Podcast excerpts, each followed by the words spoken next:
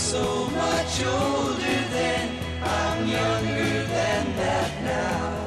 Hey everybody, Bill Schaefer here with Mark Middleton. Really glad to have you with us here for another edition of Growing Bolder, a program that'll show you that it's never too late to live life to the fullest, that changes are within reach of all of us, and no matter who you are or what your situation, you can make a difference. Over the next hour, you'll hear how others found the inspiration and courage to do exactly that in their lives. And here's kind of the rundown on today's program. We've got a fascinating lineup that includes, from Happy Days, Marion Ross, who has just written her memoir, and at the age of eighty-nine, she has some thoughts on life that she'd like to pass along to you.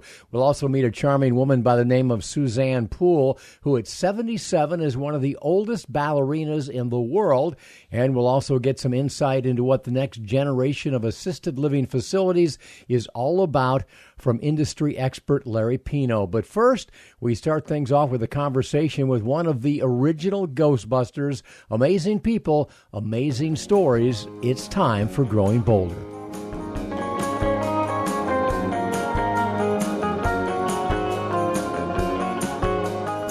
You know, there are a lot of great things that go along with being an actor, and a lot of people have found incredible success. But the one thing that you don't find very often is longevity. Showbiz tends to chew you up and spit you out, especially as we age. Well, we're about to talk with a guy who somehow has managed to be the exception, an actor who came to fame in the movie Ghostbusters, and all these years later is busier and in greater demand than ever. We're talking about Ernie Hudson, who played Winston Zeddemore in Ghostbusters. He's now seventy-two years old, and whether it's guest starring on shows like Blue Bloods or the Netflix series Grace and Frankie, this is a guy who seems to have very little trouble finding new roles and accepting new challenges. But you know what makes him so interesting to us is his outlook on life, how he maintains such a positive attitude, and how he's dealt not only with his successes but also his personal setbacks.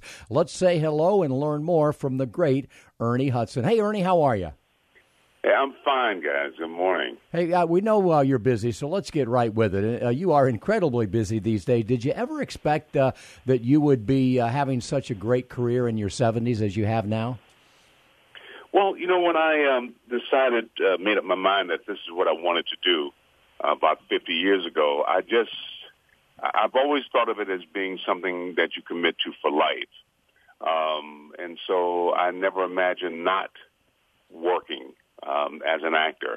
Uh, I have retired from all the um, effort to get work. I don't do the auditions and and all that hustle that I was trying to build some great career. I let all that go. But the work itself I've always loved, and uh, and I hope to do it for many years to come.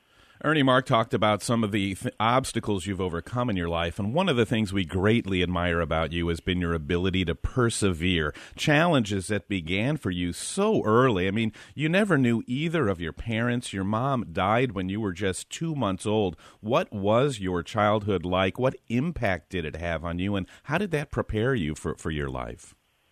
Well, I think one of the things that uh, kids run into is Uh, life can be very difficult uh, if people continually tell them that and explain. Kids don't know the difference. So as far as I'm concerned, I had a great childhood. Uh, I look back on it um, because there was nobody around telling me how disadvantaged I was or how unfortunate I was, or um, we didn't have very much, but I assume most people didn't have very much. One of the things I've learned as an adult is um, there are people who have a lot more money than I do. I assume we're all struggling. So, so I think it. Uh, I think we do a disservice when we keep reminding people of how uh, unfortunate they are. Um, I knew that I was loved. I had a grandmother who loved me, who took the time to explain and talk to me about life, and um, and really uh, made me help me believe that it was just it was up to me uh, what I chose to do, and that the universe would support me in anything that I Um, really made up in my heart that I wanted to do. So, um, so yeah, I look back and I said, wow, that, that was difficult, but uh, I just, that was life. We're talking with Ernie Hudson, who obviously is a great actor, but uh, you get the idea, Bill. He's also a great human being. You know, Ernie, very few people realize you were the first in your family to graduate from high school. You married at eighteen, quickly became a father, took a job as a janitor, and that's where a lot of people just get stuck. What enabled you, other than this attitude you just shared with us, to, to reinvent yourself, to, to realize there's more, and this is not the dead end for me? Well, you know, my grandmother, who, like I said, she took the time to explain how she saw the universe, and she always um, encouraged me to, to to understand that it was always a choice, that when you are going through something very difficult and you accept it like it's out of your hands, but as long as you know it's in your hands and you can make another choice, the universe will make that choice with you. So even though I was working as a janitor, I had a wife, she was pregnant, I was eighteen years old, and And um, I knew that if I could just choose differently, then I would find a way. The universe always offers a way to any question. So the key is finding the right questions. And uh, I asked the right questions, and the answers will follow. You know, we're curious if you still have that same attitude about the universe now as we all get older. I mean, you're finding great roles. I want to mention Grace and Frankie because what a show that is with Lily Tomlin, Jane Fonda, Sam Waterston, Martin Sheen. You're the youngest of the bunch. What is that like, and what does that tell us, Ernie, about age? Well, you know, yeah, I think the one thing that the show does is shows us that life doesn't end at fifty or sixty or seventy. That uh, we still fall in love, we still have our lives to, to go on, and, and it's still fun, and it's still exciting, and it's still frustrating. So um, uh, I, when they asked me to be on the show, I thought, well, geez, am I? And then I realized I'm not that much younger than the other ones. You know, I may look a little younger, uh, I like to think so, but uh, we're all in that together. So um, uh, people love the relationship, and uh, I've been a fan of theirs, but... Uh, I also know that I bring something to the show as well, so it's been fun for me um, uh, to, to do that. And going all the way back to the beginning, or at least to the early part of your career, are you surprised that Ghostbuster became such an iconic part of our culture? Uh, and people, I guess, if they say, who's Ernie Hudson, and someone says, well, that was one of the Ghostbusters, they immediately remember you? Yeah, I, I am a little surprised because we, we do these things, and they're popular for a brief moment, and then... we move on to the next thing. But Ghostbusters, for over thirty years now, has uh, been right up front there. No matter where I go, people still um, will yell, who you want to call. Uh, it's a part of, um, it's just part of our culture. And uh, I'm I'm surprised and thankful. Uh, people said, you must get tired of it. And I go, never. I mean, this is, uh, I'm so thankful to be a part of. Um, kids tell me they grew up watching the movie. They can quote lines from the movie. Uh, that's that to me, that's very, very special. Hey, finally, Ernie, can you pass along a little bit of that Ernie Hudson wisdom? What What is your career and your experiences? What have you learned about life that the rest of us can benefit from? Well, I mean, I'm not sure. I'm still learning. But, but uh, I do think that if we can find a way to just, um, you know, to get, everybody talks about it, but getting in the moment, to be in the moment, to be appreciative, Uh, to wake up every morning and, and think about the things that you uh, are appreciative of and give thanks for those things, and not focus so much on the things that you you don't want or that you you dislike. I look at my career and I could get frustrated because I can think of guys who are going on to do bigger things, but the more I focus on that, the worse I feel.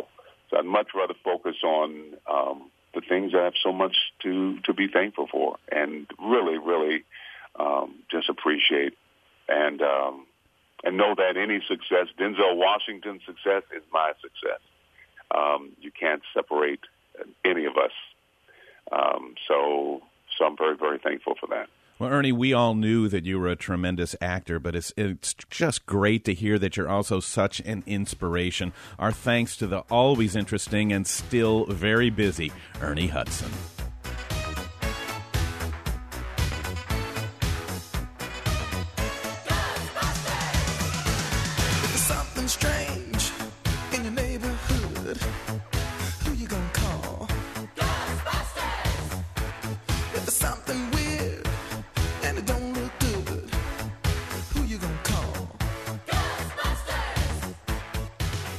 Coming up next, a victory lap for dreamers everywhere. Wait till you hear what's happened to one of our own, Growing Bolder Medical Director Doctor Robert Masson. That's next on Growing Bolder. Support for Growing Bolder provided by...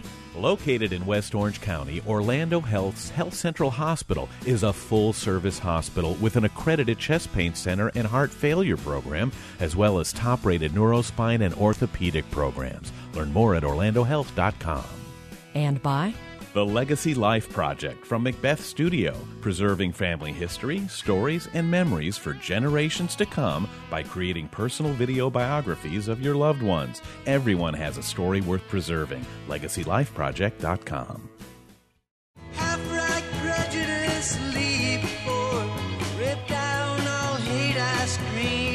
Well, there's a brand new chapter in what's one of the most inspiring stories in all of motorsports, and it really is, as Mark said a couple of minutes ago, a victory lap for dreamers everywhere. Growing Bolder Medical Director Doctor Robert Masson and his son Kyle are back on the racetrack for another season of prototype racing, and right there with him is Mark Middleton.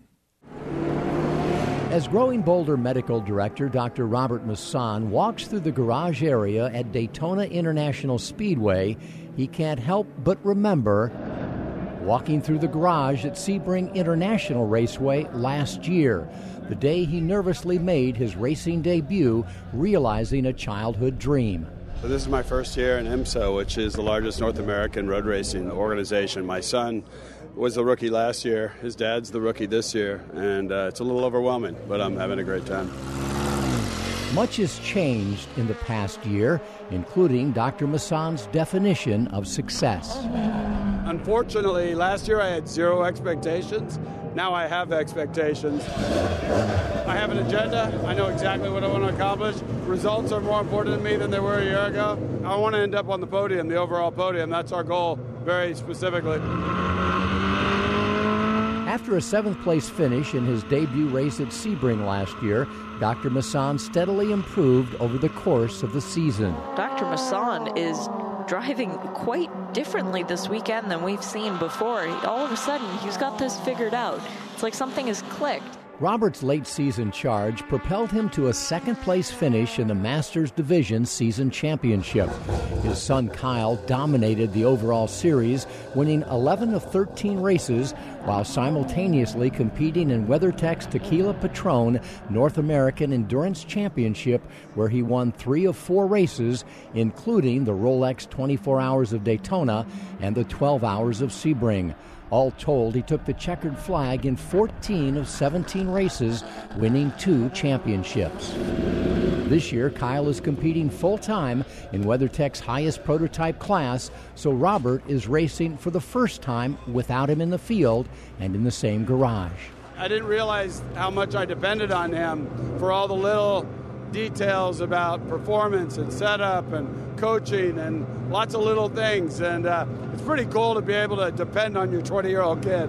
Here at the world's center of racing, the Daytona International Speedway. Today's race is the first ever IMSA Prototype Challenge presented by Mazda at Daytona International Speedway, the world's center of racing, and it draws a large crowd anxious to meet the drivers, get their autographs, and even see their cars up close.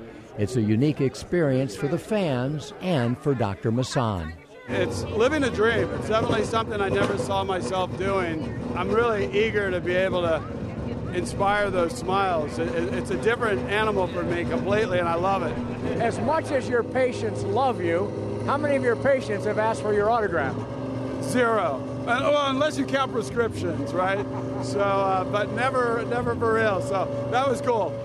The one hour, forty-five minute race features two classes running together, closed cockpit L M P three race cars and the open-air Mazda-powered Elan prototypes in the M P C class.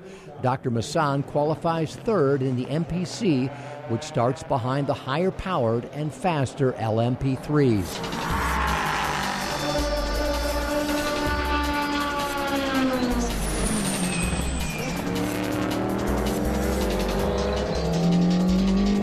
Robert almost immediately moves into the M P C lead with a pass of Performance Tech teammate Wyatt Schwab. Schwab reclaims the lead a short time later, but when he hits debris on the track, Masson takes over and never looks back.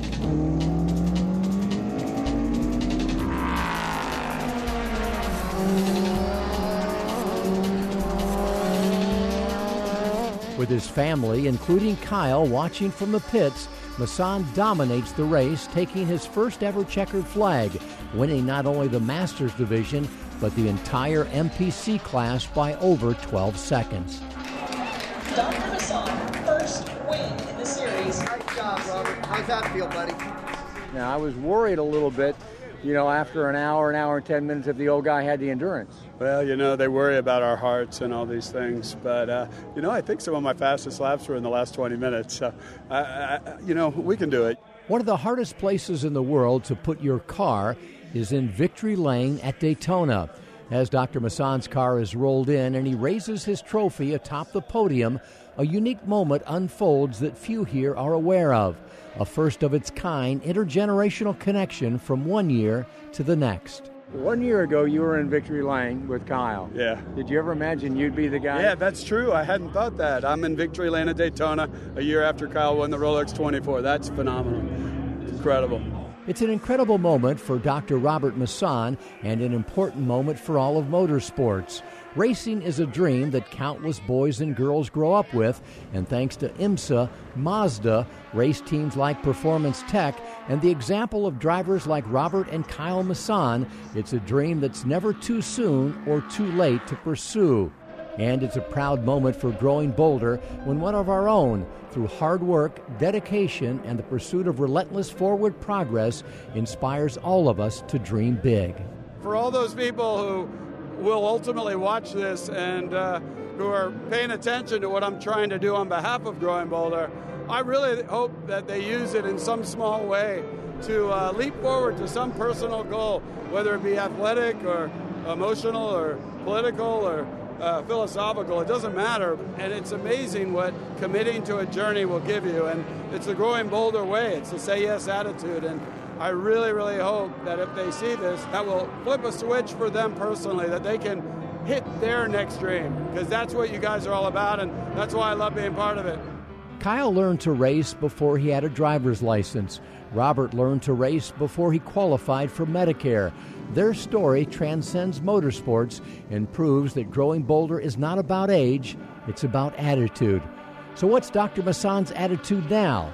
He wants to be in Victory Lane at the same time as Kyle. My new goal is now, well, he moved up to the highest class in racing, and now I'm an anchor to him, so I have to get better so that I can move up to the highest, so I can race with my kid again. And, you know, if I fall short, at least I tried, but that is my new goal, is to get to the highest level of uh, prototype racing in North America.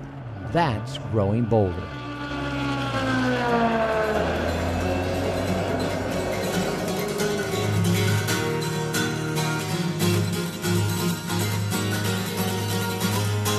Coming up, if you couldn't find an assisted living center good enough for your own mother, would you build one? Larry Pino did. How is it different? That's next on Growing Bolder.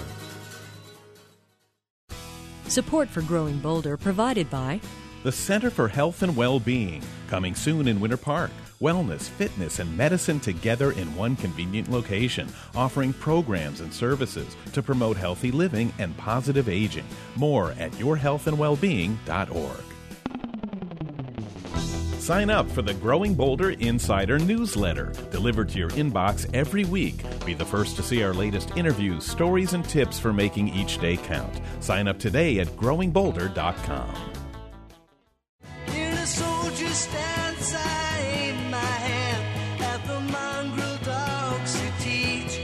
Bill Schaefer and Mark Middleton here, and this is Growing Bolder. Our next guest is the founder, chairman, and chief executive officer of Tuscan Gardens, a unique senior living community that is redefining the quality of life that's possible for men and women of all ages. He is also a respected attorney and a successful businessman who has created over eighty businesses with sales of over one point five billion dollars. He has spoken to over a million people and appeared on over one hundred forty T V and radio programs. Uh, he is a major thought leader. He's also authored several books, But I think it's probably safe to say, Bill, that his latest is the one that he's most personally passionate about. It's called Reinventing Senior Living, the Art of Living with Purpose, Passion, and Joy.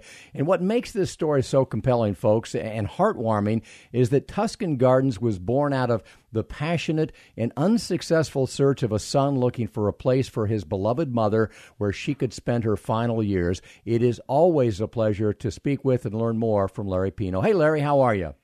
Uh, my goodness, I'm, I'm wonderful. Now, I'm, as I'm listening to the two of you talking about me, I'm even better. I mean, just keep on going. I'm loving it. Well, we, we've got to get to the meat of the interview, but we could keep on going. Uh, uh, you know, uh, as we know, Larry, your book is dedicated to your mother, Maria Giordana Pino. And in a very real way, the entire journey has been dedicated to her. You say in the very first paragraph of the introduction, we're Italian, putting our parents in any type of quote, facility is taboo. So you search for a place uh, that she would love and that you wouldn't feel guilty about, but you never found anything that you were comfortable with, did you? No, I really didn't. And that's really what, what started it. I mean, mom was mom was wonderful after Dad passed away, and she, she was incredibly vibrant as a person with lots of friends and all of that. And she was just fine until there came a time in which she wasn't. And so we made a decision to bring in twenty-four seven caregiver, uh, fortunately, Italian speaking and Italian cooking. And uh, she thrived, just absolutely thrived. Um, and, you know, at a certain point, all of her friends were passing away. And little by little, we were the only ones left. Every weekend, every Saturday, Sunday, we'd go visit her at her house, which was about seven minutes away. And then finally, I sort of took a look at it, and it was kind of like, we need to get some socialization here. We need to be, other than the caregiver, who was a live-in, and, and the family, she had no friends. So I would go out into the community and take a look to try to find some place that uh, that I could put her. And, and this was obviously based on the fact that there was a natural bias against it anyway. But what was worse is we just couldn't even find anything that would be remotely someplace I would be willing to put to, to put mom into. And that's what really began the journey, to take a look and, and, and sort of say to myself, okay, so what would it have to look like? And that's what led to the ultimate conceptualization of Tuscan Gardens as as really nothing other than a pen on paper that eventually, obviously, uh, got built. Boy, Larry, you have, you're known far and wide for having a brilliant business mind. And, and I'm wondering if this kind of goes a little bit against the grain, because you didn't really start with any tangible components, but, but the values that you wanted to embrace and the feeling that you wanted to create. What were those, and what was lacking in what you saw out there? Yeah, you know, that's great, great, Bill. I mean, you know, when I when I took a look at it, um, it was every bit of it. You know, I would walk through, and, and a friend of mine, uh, when I started to really think about what would this have to look like, I, I had uh, contacted a friend of mine and, and um, who uh, did know something about senior living. So he started to introduce me to a number of communities. So I would walk, you know, I, I would go in with him, and we'd walk around, and I'd try to get some sense of it. Um, you know, what what they were doing, and, and every bit of it. I mean, it was the aesthetics when you walk in, uh, what they looked like. It was um, the the the uh, aromas. I'll be gentle on that one. The the scents and uh, of that, the amount of light that was involved. And so, as I took a look at all of those types of things, I envisioned a, a community. I envisioned a building that had, you know, lots of vertical Uh, spaces, lots of windows all the way from the very top, so you had lots of natural light coming in, and where the fragrances were, were not artificial fragrances, that they were surrounded by herbs, natural herbs, you know, the smell of, of rosemary, the smell of basil, uh, you know, the smell of, of uh, aromatic flowers, and all of that. And, you know, when I took a look at these institutional kitchens that are in the back and all that, I said, well, what's wrong with putting that Tuscan kitchen right out in front? And have a real oven that's exposed so that you can actually make baked bread in the morning and have the aroma of the bread, um, you know, or to be able to make real Italian sauce, you know, in that exposed Tuscan kitchen, so that it's just, you know, just savoring, right, and as it wafts through the the community. So all of those things were important. I, I think in addition to that, what was absolutely important, I called it the sense of the aesthetic. Um, it was a component that was, you know, real art, not this artificial stuff, you know, that you that you buy off of the internet for, you know, twenty dollars a painting, but real art, um, authentic art, original art.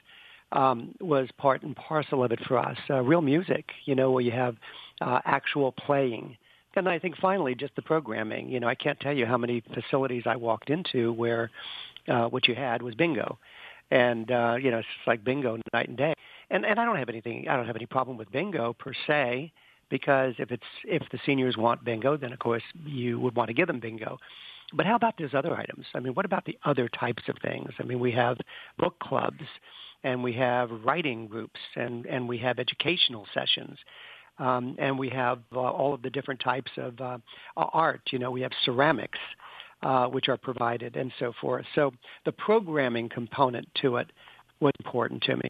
In general terms, uh, it was really the the intention was to create an environment that had that that wonderful sense of self, that had that wonderful sense of authenticity, that would be compelling for people who just no sooner Uh, walk in that they just immediately embrace and immediately feel it.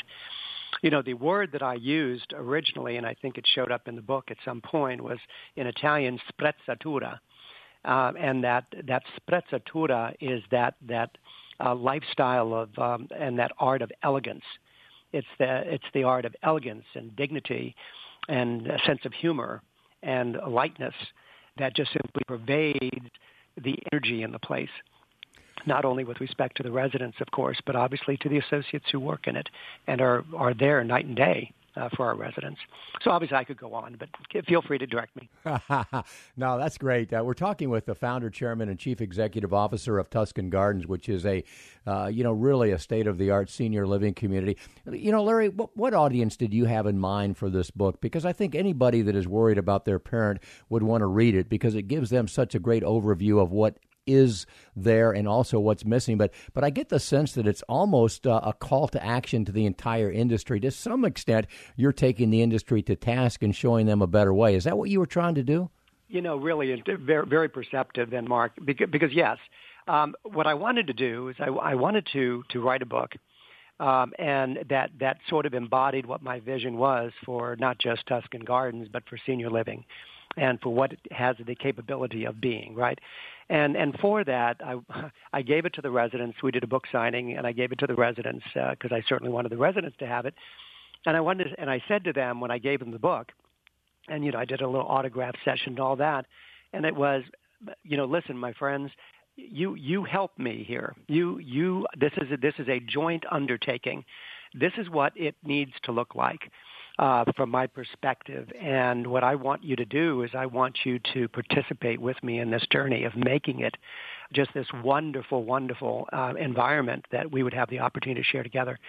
Uh, in addition to that, it was intended for the loved ones, to, to for all of those loved ones who are looking at it and saying, wow, here's a community that embraces these types of values, but do I not want to have my mother there? Do I want to not, not want to have my dad there? Do I not want to be there someday, right?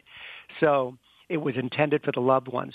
But but even more substantially, back to your point, I wanted to actually talk to the community, not not in any type of um, you know lecturing way, but talk to the senior living industry and to be able to say, hey, guys, listen, you know, you're my colleagues in this. I'm somewhat new to the table. I mean, there are people out there that have been senior living their entire life. Um, I've only been since I conceptualized Tuscan Gardens in two thousand ten. So, you know, I do have a set of fresh eyes, and I want you to know here's what I saw, and here was my answer to what I saw. And, um, you know, I would really um, love the opportunity to be able to um, to go down this road with you and jointly, because I know how many wonderful communities have been built since the time that I institutionalized, uh, you know, operationalized Tuscan Gardens with our with our very first one in Venice. And listen, I would love for all of you out there to be able to express in those creative ways that you know how to do um, these types of, invi- you know, these types of values, um, that, because that's kind of where we are today. You know, when I when I talked about reinventing senior living, it's the art of living with purpose, passion, and joy. I mean, can you think of anything better than that? Mm. And so if we can have an entire industry that's dedicated to that in the context of this absolute silver tsunami that's out there, um, what a wonderful thing. You know, folks, he is Larry J. Pino. He's written an important book, and, and here's one of the neat things about it.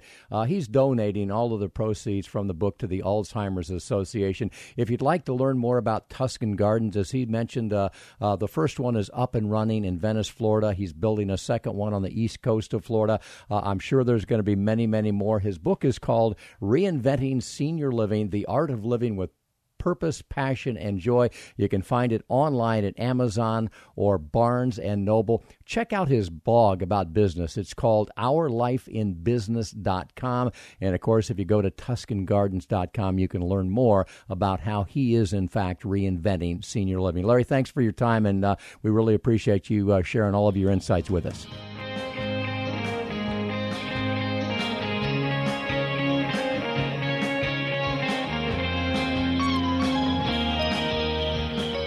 Up next at seventy-seven, she is one of the oldest professional ballerinas ever. This is Growing Bolder.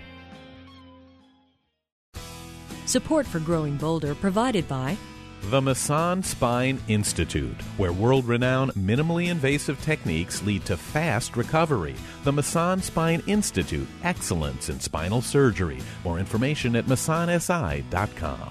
And by Winter Park's new Crosby Wellness Center at the Center for Health and Well-Being. More than just a gym, it features unique medically integrated programs, activities for all ages and skill levels, and free group exercise classes with memberships. More at crosby wellness center dot org.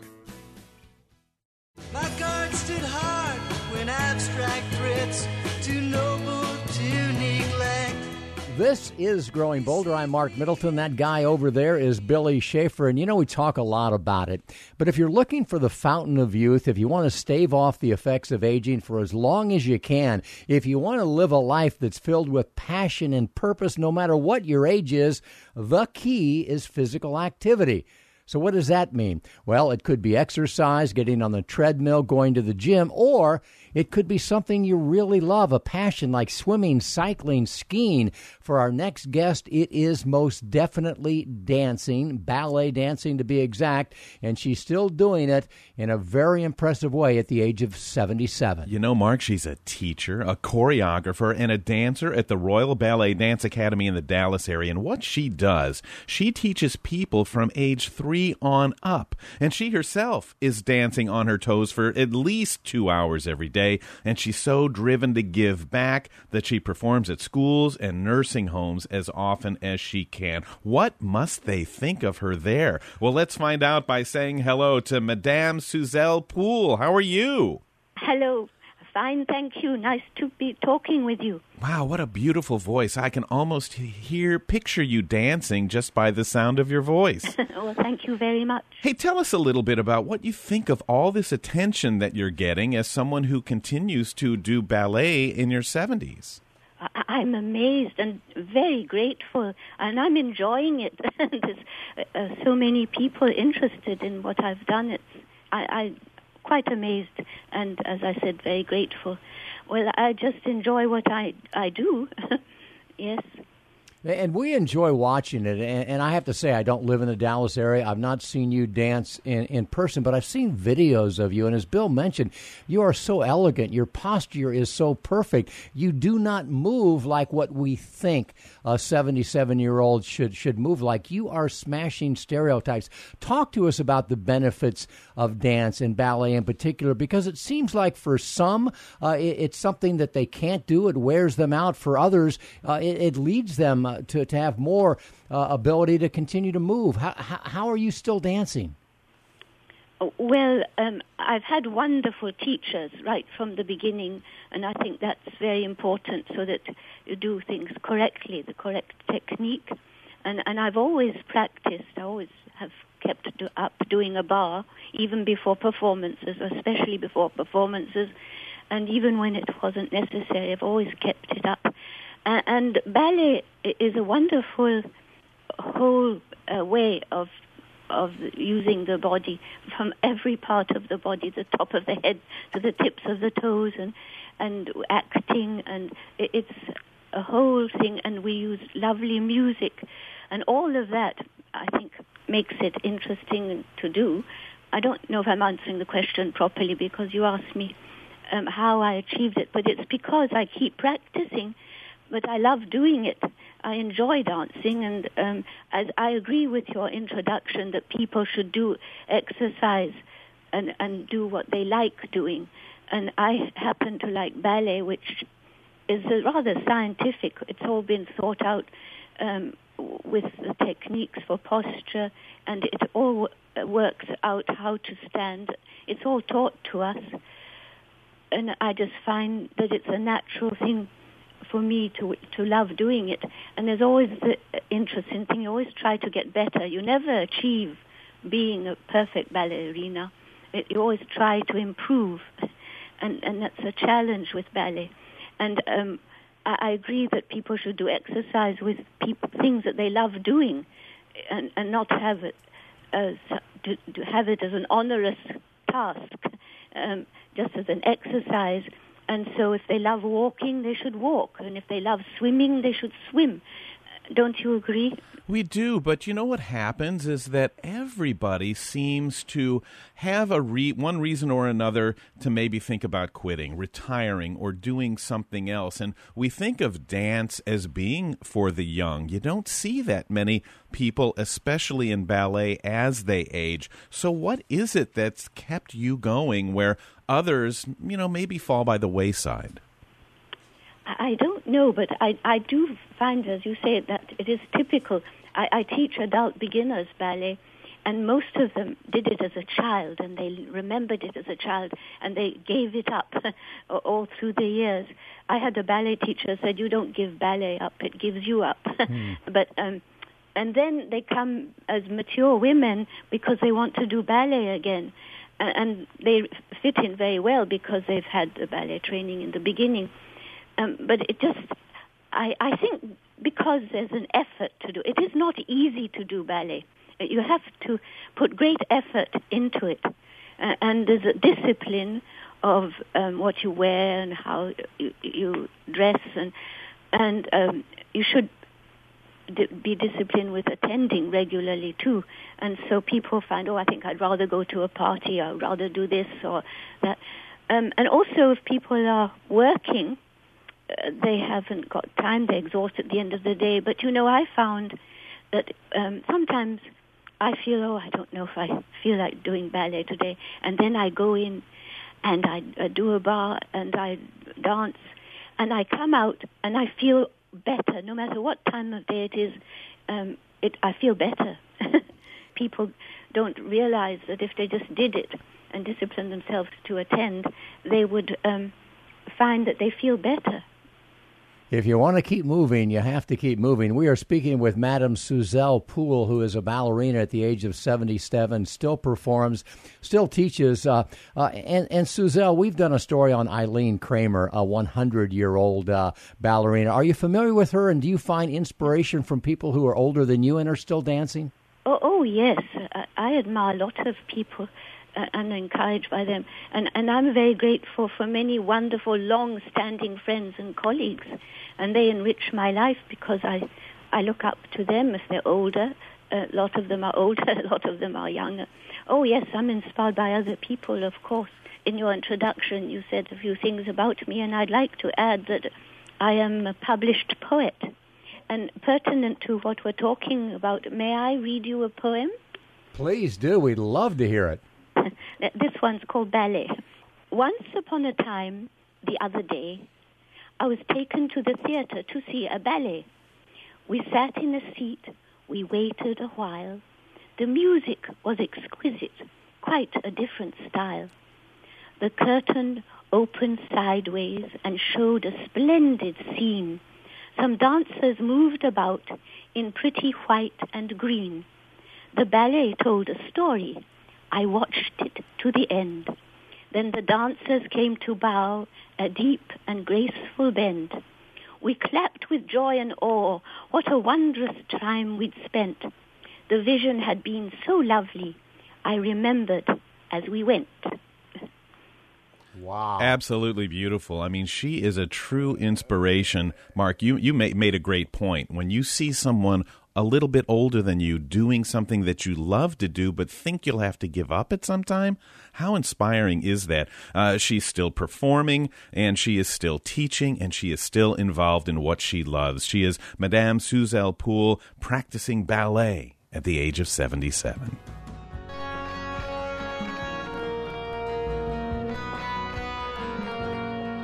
Coming up from T V's Happy Days, we'll catch up with Marion Ross, still going strong with some interesting things to say about life. This is Growing Bolder.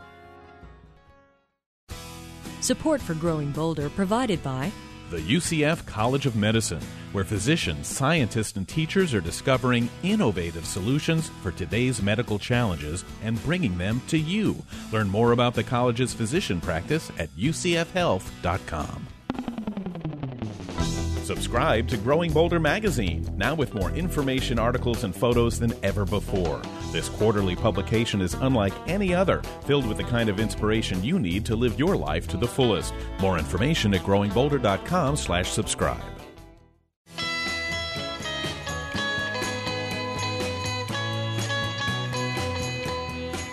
You're listening to Growing Bolder. I'm Bill Schaefer with Mark Middleton, and we bring you a lot of celebrities on this program, you know, because in a lot of ways, their lives are sort of like exaggerated versions of ours. Yeah, they probably do have a lot more highs, but in many cases, a lot more lows as well, more struggles and things like that. And when they come on and talk about it, it makes you feel like, okay, I- I've got my issues, but if they can deal with theirs, then so can I. Yeah, it's a good point, Bill, and our next guest really is a great example. Marion Ross played Richie Cunningham's mom on Happy Days. I, I think we all thought she was our mom for a while, Billy. Uh, she's a big star, recognized everywhere, so much so that it's hard to believe there was ever a time when she second-guessed her career, her marriage, and even her purpose in life. She's just written a charming book about her life and the fascinating journey that she's been on. It's called My Days, Happy and Otherwise. Let's say hello to Marion Ross. Hey, Marion, how are you? Well, good morning. I, I'm just... I feel great this morning. And, and you sound great. Uh, what what a thrill for us. You know, after all of your days, hopefully mostly happy, uh, what made you decide to write your story? And what well, was it I like? I certainly didn't want to do this. My son, Jim Meskerman, came to me, and he brought this writer, uh, and he, he said, "We're we're going to you're going to write this book. You're going to talk to him, and he's going to write it down." I said, "No, no, no. I'm not going to do that." And then the next thing, I'm tied to a chair, and we're we're doing it. Okay. And your son, Marion, is an actor. He's in a, a pretty popular Geico commercial that's on now. Well, you know, I tell you, he's in a commercial right now where he plays George Washington being dragged in his boat across the freeway for Geico. That, that's fantastic. We were talking about that spot just the other day, laughing at, at how good that's it is. That's my Jim. And he's, you know, all made up and so forth. He's playing George Washington. Isn't isn't that so? He's the father of our country, and you're the mother of our country. How do you like that? How do you like that? And my daughter is a writer-producer on Friends, for goodness sakes, wow. And now she's creating a new pilot for A B C. Look what look what you have look what you have look contributed. What I did. My God. You know, Marion, you know, uh, uh, different maybe than some other interviews that you do. This show is really unique. And Growing Bolder, we have a chance to really look at not just your life yesterday, but your life today. Do you do you talk are you proud of your age right now? Uh, no, because I cannot grasp the idea. Yeah. I cannot get it, which is probably a good thing. I don't. When some people ask me how old I am, I sometimes say sixty-eight, sixty-nine. You know, I just can't seem to get the idea that I'm eighty-nine. I mean, wow! And I'm pretty, I'm pretty darn healthy. You see? And you're sharp. You still have that curiosity for life, that that spark that makes you so attractive. Well, I'm retired. You know, I am retired. Because I think one of the last shows I did, I kept saying, "What is that line? How does that line go? What is that line?" What? It just, it just kind of eluding me. So I think it's better to let's quit right now. Well, you may be retired from television, but you certainly are not retired from life. At eighty-nine years old, publishing a book, My Days, Happy and Otherwise. We've seen the happy on the screen. Tell us a little bit about the otherwise. What kind of struggles have you had? Um, because when I was forty, I got divorced, and nobody had a job. And, uh, you know, I couldn't believe it. I couldn't believe that I'd hit the wall, you know. I had to rent out a room in my house and crawl, crawled back out. Had to call some of my, I called my, the George Seaton, the producer of Airport, Airport, and not Airplane, but Airport. And I said, can I be in your movie? And he said, yeah, what do you want? Do you want a part or a long part? I said, I want a long part. Mm-hmm. And I was one of the passengers on the airplane. And because I stepped way back and took that part, I met on the plane Sandra Gould from the Bewitched show. And she had me come over for dinner because I cried every day. And she brought the casting a casting woman for dinner also. And the woman said, Millie Gussie was her name, she said, you'd be good for this um, show, Love in the Happy Days, playing the mother, the, where the part was so small it was, oh, Howard, oh, children, you're not eating, was that kind of thing. so so that's my, that was my process. Wow. And Marion, your story, is, it really is interesting because by twenty-three, you were a Hollywood starlet. You were you had parts in films like Sabrina and, and Lust for Life and the Glenn Miller Story, movies that all of us have seen. You were on T V on The Lone Ranger and in Perry Mason and The Outer Limits, yet you really didn't hit big until Happy Days, and I think you were fifty at that time. Yes, you right. went. You were. You raised two kids by yourself. You had a, an alcoholic husband that you were dealing with. Were you thinking, "Geez, I'm forty. It's never going to happen," or maybe I should find something else? How did you keep the faith? I did. I did. I thought, well, I could. Uh, uh, I could become. I could become a teacher. I have a. I had a teacher's credential. And my mother, who was a teacher and who was from Canada, Irish from, from Canada, and she said, no, darling, no, no, no, don't, don't don't be a teacher. No, no, you can do it. You can do it. She said, you're going to be just fine. Bye-bye. I thought, bye-bye. Off, off she goes. I thought, is nobody going to help me out of this mess? But I got out of it, didn't I? And you had plenty of ups and downs. You know, we always look at Hollywood celebrities, like we said in the beginning, and think, wow, their life is, is so charmed. What have you gotten out of it? What made you stick it through until finally, you know, you turned the corner? I I think, well, you know, I um, when I look back on my life, you know, I am the I am the second little girl in the family. I had an older sister, and then I had a brother who was only eighteen months younger, and he was a crippled boy. My brother Gordon. So um, not only am I a middle child, but then to have a crippled brother, a lot of attention went to him. I didn't get so much attention. And that, I think about this a lot, and that made me really hungry, really for some, some kind of attention. So I was the cutest little kid, you can imagine, to try to survive, you know. What do you do to take care of yourself? Well, I guess I am just naturally strong and healthy, and I do take vitamins, you know, and I know, and I don't sit down an awful lot during the day. Maybe about three o'clock I'm shot, then I sit down and it's over, you know. But uh, I'm very so athletic. I was always very active and strong. I think first of all I was lucky to be born strong, you know. Hey, Mar- Marion, before we let you go, you're just about to turn ninety years old. You are, in many ways, the matriarch of our country. Uh, you know, give us a pep talk. Give us what you've learned. What's the Marion Ross takeaway about, you know, still being engaged in life at the age of ninety? It's a lot about attitude, isn't it? My mother was a very positive, strong woman. She, I was raised on, you can be anything. And, and, and uh, so a lot of us are raised that way with high expectations, but with great hope, and um, I went to church. I was raised in the church, I was Episcopalian because my mother was a Canadian. And the fact that you can, uh, and I'm very optimistic, optimistic. And I always going to look on the bright side, like, how can we make something better out of this, you know? Well, Marion, it's been great to have a chance to chat with you because you still have that that that sparkle in, in your voice, and you still sound just like you did when you were everybody's mom. On Happy Days, we're, of course, talking to Marion Ross, her new book called My Days, Happy and Otherwise. Great getting a shot of inspiration from America's Mom.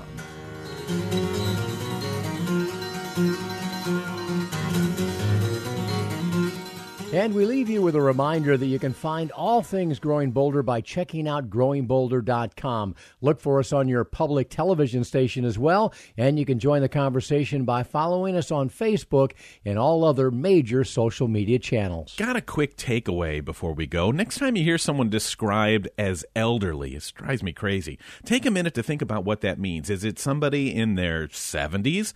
Well, Cher's in her seventies, so's Dolly Parton. Oh, and Mick Jagger is in his seventies, too. Do they seem elderly to you? Maybe it's time to stop trying to define people by their age alone. It's a whole new world out there where it's not about age. It's about attitude, and that's Growing Bolder. Growing Bolder is a production of Bolder Broadcasting, all rights reserved. This program was recorded live at the studios of W M F E Orlando. It is written and produced by Jill Middleton, Jackie Carlin, Mark Middleton, and Bill Schaefer. Executive producer is Katie Widrick. Technical director is Jason Morrow. Chief audio engineer is Mac Dula. And our most important team member is you. Remember, when it comes to Growing Bolder, it's not about age. It's about attitude. Crimson flames tied through my ears, going high and mighty trapped. Countless fire and flaming road, using ideas as my maps. We'll meet on edges soon, said I, proud meat-eated brow. Ah, but I was so much older then, I'm younger than that now. Half-right prejudice leap forth, rip down all hate I scream. Lies that life is black and white, spoke from my skull I dream. Romantic flanks of musketeers, foundation deep somehow. Oh, but I was so much older then, I'm younger than that now. Hear the soldiers stand.